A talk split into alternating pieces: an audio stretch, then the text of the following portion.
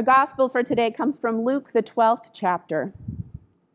Jesus said, Do not be afraid, little flock, for it is your Father's good pleasure to give you the kingdom. Sell your possessions and give alms. Make purses for yourselves that do not wear out, an unfailing treasure in heaven, and where no thief comes near and no moth destroys. For where your treasure is, there your heart will be also. Be dressed for action and have your lamps lit. Be like those who are waiting for their master to return from the wedding banquet, so that they may open the door for him as soon as he comes and knocks. Blessed are those slaves whom the master finds alert when he comes. Truly, I tell you, he will fasten his belt and have them sit down to eat, and he will come and serve them. If he comes during the middle of the night or draw, near drawn, near dawn, and finds them so, blessed are those slaves. But know this if the owner of the house had known at what hour the thief was coming, he would not have let his house be broken into. You also must be ready, for the Son of Man is coming at an unexpected hour. Listen to what the Spirit is saying to God's people. Thanks be to God. You may be seated.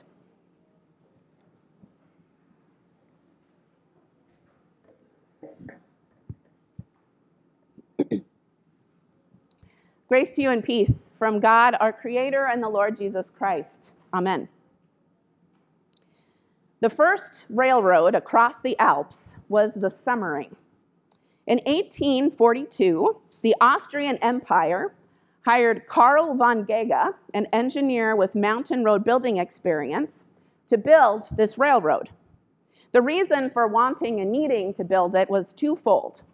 First, the Austrian Empire wanted to connect the imperial capital of Vienna with the empire's only seaport, Trieste, now in Italy, in order to facilitate and cr- increase trade as their economy had been declining for years. Second, because of the uh, declining economy, it was a way to create jobs for thousands of people. So, this was a risk that the government was willing and needing to take. Now, this task of building a railroad over the Alps was no easy feat, as you might imagine.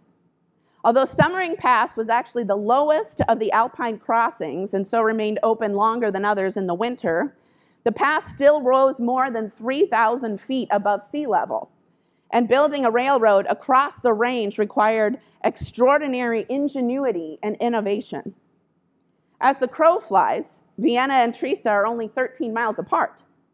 But the railroad had to cover twice that distance with its curves and switchbacks because the track running across needed to include curved viaducts that arched their way over broad valleys before entering long tunnels.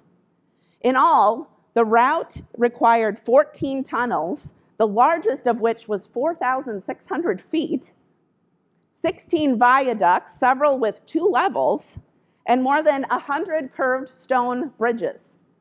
Now remember, this was before any modern machinery. The workforce, which was made up of Germans, Czechs, and Italians, as well as Austrians, was enormous 20,000 people at its peak. It was a dangerous task. 700 people died in the building of it. And it took 15 years to complete. Now, here's the kicker this train track which ended up costing four times the amount originally estimated, was built before there was a train that could cross it. The ascent still rose by grades of up to 1 in 40, that's about 2.5%, and the curves were too sharp for many trains to handle. So Karl von Ghega also had to engineer the train that would cross the track that he was trying to figure out how to build. Poor guy. But he did it. The, and the first passenger train to travel part of the track did so in 1853, and the track was finally completed in 1857. Many leaders and peoples of all different various backgrounds put a lot of visioning work and, yes, faith into this project with the hopes that it would benefit the countries and the economy in the long run. And in the end, taking the risk paid off. The railroad proved its worth as a vital trade link for the Austrian Empire, and the railroad still exists today. You can actually ride on the train if you wanted to. Wouldn't it be nice if all of our plans and work went that way and paid off like that? Of course, not all plans do. There are many stories throughout history where plans, also involving millions of dollars, did not pan out. But there are many stories and examples throughout history where taking a risk and having hope paid off as well. The Panama Canal, or more recently, as I was mentioning to the kids, the James Webb Telescope that revealed amazing images in just the very first picture it took, already helping us to better understand both our world and the universe in which we live. And so it's worth it to make plans for the future, to dream big re- dreams and take risks, and have hope that in what could be, even if it's seemingly impossible at the moment. That's what having faith is all about. And that's exactly what God reassured Abram of in our Old Testament reading for today. Just to give you a little refresher of the larger story, God had called Abram when he was 75 years old, and his wife Sarai, which they guesstimate was 65 years old at that time. And God told them that they would be blessed, that God would build a great nation from them, and that they would be a blessing to others. This was an especially wonderful vision for Abram and Sarah because Sarai was barren, and so she had no children. And in addition to the fact that both Abram and Sarai wanted children, this also meant that there was no one to inherit and carry on Abram's line. Perhaps Abram didn't want to be forgotten, which I think is an underlying fear that all humans have. So Abram took the opportunity God gave him with the hope that he might have a child and that his family line would continue. Another risk and choice that paid off big time, as we know. Even people who don't regularly attend church and aren't Christians have heard of Abraham most of the time. Though, like building a railway across the Alps, this was no easy feat. Abram and Sarah were called to leave their home and go to a foreign land. Abram and Sarah and, and Abram's nephew Lot faced many difficult situations, such as famine and traveling through lands that were unsafe for those who did not believe in the Egyptian gods. But they had hope in this vision and took the risk. By the time we get to our scripture for today, Abram was around 100 years old, and Sarai was at least 90. And they still did not have a child through Sarai as God had promised. How many of you in this room are over the age of 80? Can I get a show of hands? Who's over the age of 80? Can you imagine God coming to you and saying, Guess what? You're going to have a baby. I think at that point in time, that would be more of a curse than a blessing. I'm 38 and I'm already done, just so you know. Granted, people lived longer back then, but still. So I totally understand Abraham's frustration, fear, and doubt right now. Will God really live up to God's promises? Abram has taken a big risk and has been through many trials with an unknown future. Will it all pay off in the end? Again, here, looking at what God does not say is just as important as what God does say. God does not say, How dare you question me? How dare you doubt me and my promises? That's because doubting is a part of life. And it's normal, okay, and even healthy to doubt and question things. I've heard too many Christians say that so and so wasn't healed because their faith wasn't strong enough, or your prayers weren't answered because you've not been faithful to God. Or worse yet, this or that natural disaster or disease was God's punishment because we were not sin we were too sinful and not righteous enough. No, this is not at all true. Everyone in the Bible doubted. Show me one person that didn't. Even Jesus doubted. Think about Jesus' prayer in the Garden of Gethsemane. Father, if it is possible, take this cup from me, yet not my will, but yours be done. I read this as Jesus saying, Are you really sure that it has to happen this way? Isn't there any other way we could do this? I guess I'll just keep trusting that you know what you're doing and hoping everything will work out in the end. Doubting is very healthy and a normal part of life. Doubting is what helps us to think through complicated situations. It helps us to recognize inconsistencies in what we hear or experience and what we've been told or taught.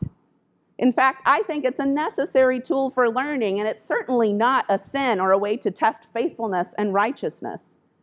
By the way, the word for righteousness in the Old Testament, as it's found in our story for today, doesn't mean pure or holy or even faithful, which is what most people think about when and associate this word with. Righteousness in the Old Testament is synonymous with justice, truth, ethics, and reflecting God. So Abraham trusted that God would be just and fair and that God was willing to tell the truth, and God was telling the truth. And instead of scolding Abram for doubting, God gave him a vision to help him keep hoping in the promises of God for the future.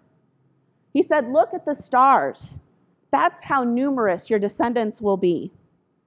Don't give up hoping, Abram. And whenever you start to lose hope, look at the stars and remember my promise that I am with you. So if faith is not righteousness and it's not not doubting, then what is faith? Fortunately, the author of Hebrews helps us out with this one today. It says, Now faith is the assurance of things hoped for, the conviction of things not seen. Put more simply, faith is believing that things can change, believing that something can happen even if it seems impossible. Just as so many people believed that a railroad across the Alps could be built and that one day there would be a train that could cross it. Faith is having a vision and a dream and following it for as long as you can. Faith is hoping for a better future, a better world, and then investing in that dream with all of your heart, soul, body, and mind. This is what Jesus talks about in our gospel for today as well. To give you a little context here, Jesus has been talking about faith and telling his disciples not to worry. Now, like doubting, I think it's impossible to not worry. I've been told by many that I always find something to worry about because if I don't, I'll stop breathing. Thanks a lot. But again, you've got to ask the why behind what Jesus is saying here. The reason Jesus is saying this to his disciples and others is because Jesus either suspects or knows that persecution will come. He knows that he and his disciples are working against those in power to reverse the status quo with the hope that the poor and the needy will be treated better and that all would have the same opportunities and be taken care of and that there would be peace. So, what Jesus is actually saying here is don't worry or be afraid that what we are trying to do is a dangerous and seemingly impossible feat. Just keep taking steps toward that vision of the world that I and my Father are trying to build with you. That vision of the kingdom of God. As Jesus says in our gospel for today, do not be afraid, little flock, for it is your Father's good pleasure to give you the kingdom. Jesus also says, Be dressed for action and have your lamps lit. Blessed are those slaves whom the master finds alert when he comes. Truly, I tell you, he will fasten his belt and have them sit down to eat, and he will come to serve them. Now, while this might not sound like much to us, and even might sound strange to us, Jesus is actually saying two really radical things here. First, do you recall another time in the Old Testament where God's people were asked to be dressed and ready to go at the drop of a hat? The night of the Passover, right? When the 10th plague of Egypt was about to happen, God not only protected the firstborn children of Israel by having them put blood on their doorposts, but the entire Passover meal was made to be made quickly so that the Israelites were ready to leave at the drop of a hat once Pharaoh let them go. God knew that the people would be freed the next day. So God had them prepare for what God knew would happen, even though Israel had been enslaved for years. And the people were probably doubting that all of this would work since the last nine plagues didn't seem to do anything to sway the Pharaoh. But it did happen. And God's people were freed. This is the image God is recalling and what Jewish people would have heard by using this language of be dressed for action and have your lamps lit. The kingdom of God is imminent. And second, in this new kingdom of God, there will be a great role reversal. Slaves and masters will be equal, and God will serve them. This is a unique image of God. There were no other gods that came down to serve those who were serving. This is the same vision that we still work towards today as God's people equality and justice for all. And some of this has happened and continues to happen today. We just don't hear about it very often because what news anchor or journalist wants to go to a town and report there have been no disasters here today, nothing strange or severely bad is going on, and people appear to be very happy. I've never heard that on the news. I don't know about you. So we often forget about those things that we have to celebrate. Both women and people of color have the right to vote, and many can get good jobs. The persistent work of Black people and their allies throughout history, as well as the recent Black Lives Matter movement, have made strides toward justice and equality, even though there is still not total equality and still a lot of work to be done. There are programs to help feed and house people in need, to help children and youth in need, for people to care for the sick, and for folks to help animals and the environment. And though what we have today is still inefficient to help everyone in every part of the world, it has helped tremendously in working towards this goal of equality and equal opportunity.